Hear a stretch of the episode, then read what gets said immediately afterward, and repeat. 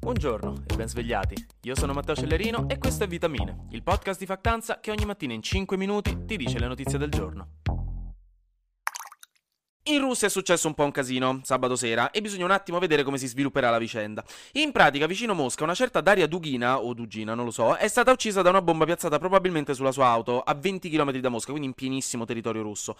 Chi è questa Dugina? Dugina è una giornalista ultranazionalista russa, quindi di estrema destra, che da mesi supporta l'invasione russa in Ucraina e anzi chiede a gran voce a Putin di alzare il livello degli attacchi per concludere più in fretta la guerra, per mettere una gloriosa parola fine al progetto imperialista russo. Tuttavia, lei non era il vero obiettivo della bomba. Sembra infatti che all'ultimo avesse deciso di scambiarsi la macchina con suo padre, Alexander Dugin, o Dugin, ovviamente siamo sempre qua, una personalità molto particolare. Lui, infatti, secondo molti giornali, può essere considerato l'ideologo di Putin, cioè un pensatore che ha influenzato pesantemente l'operato del, del leader del Cremlino con le sue posizioni imperialiste e ultranazionaliste della Russia. In pratica, le sue idee da anni infiammano l'estrema destra, basandosi sull'idea di un dominio euroasiatico della Russia nei confronti dell'Occidente. Insomma, le solite cose che poi portano a guerre assolutamente inutile che letteralmente nessuno vuole tranne chi le comanda per un ideale tossico di avercelo più grosso e un odio ingiustificato per chi parla una lingua diversa dalla sua. Letteralmente banale, ma ovviamente non da sottovalutare. Non a caso in Russia si è alzato un polverone per questa storia. Le autorità russe, come prima cosa, hanno accusato gli ucraini di aver commesso un attentato nel cuore del loro paese per minare il supporto ideologico alla guerra di Putin.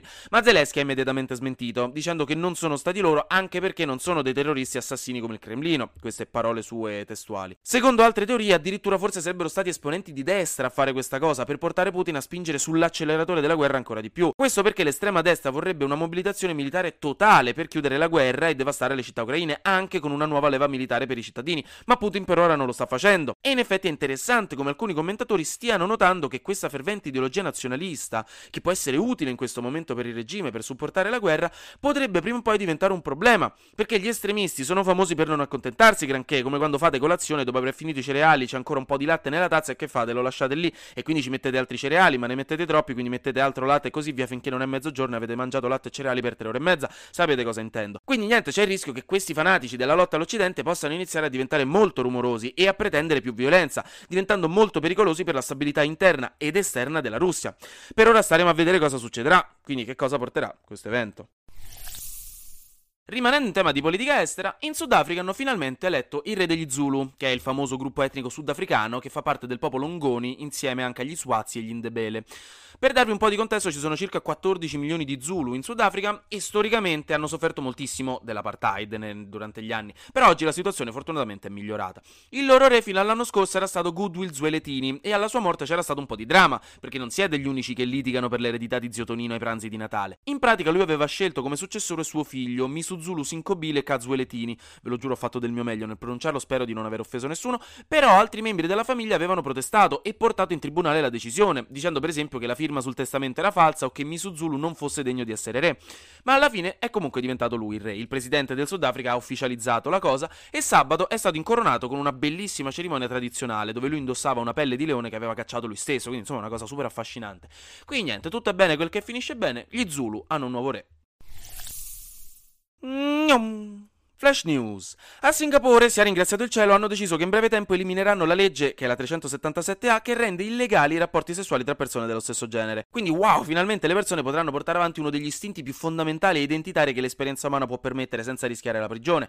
Bene, o almeno meglio. C'è comunque ancora qualche problemino non indifferente, perché ovviamente per tenersi buoni gli omofobi conservatori del paese, il primo ministro Lee ha anche annunciato che aumenterà la stabilità legale del matrimonio tra uomo e donna, di fatto rendendo più complicato arrivare a una legalizzazione dei matrimoni omosessuali.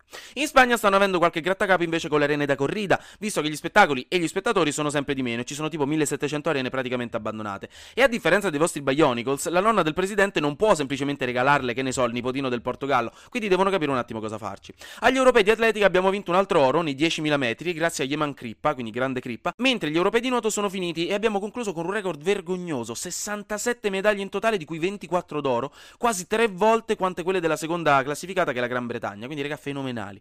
Vi mando un bacio, che altro devo fare? Infine, stanotte alle 3 di mattina c'è stata su Sky Atlantic la prima puntata di House of the Dragon, la serie spin-off del Trono di Spade. Ovviamente non l'ho vista, perché sennò col cavolo che usciva vitamine, però stasera sempre su Sky Atlantic la fanno rivedere in lingua originale con i sottotitoli. Quindi ci rivediamo qui domattina, come si dice, per colazione e dettagli.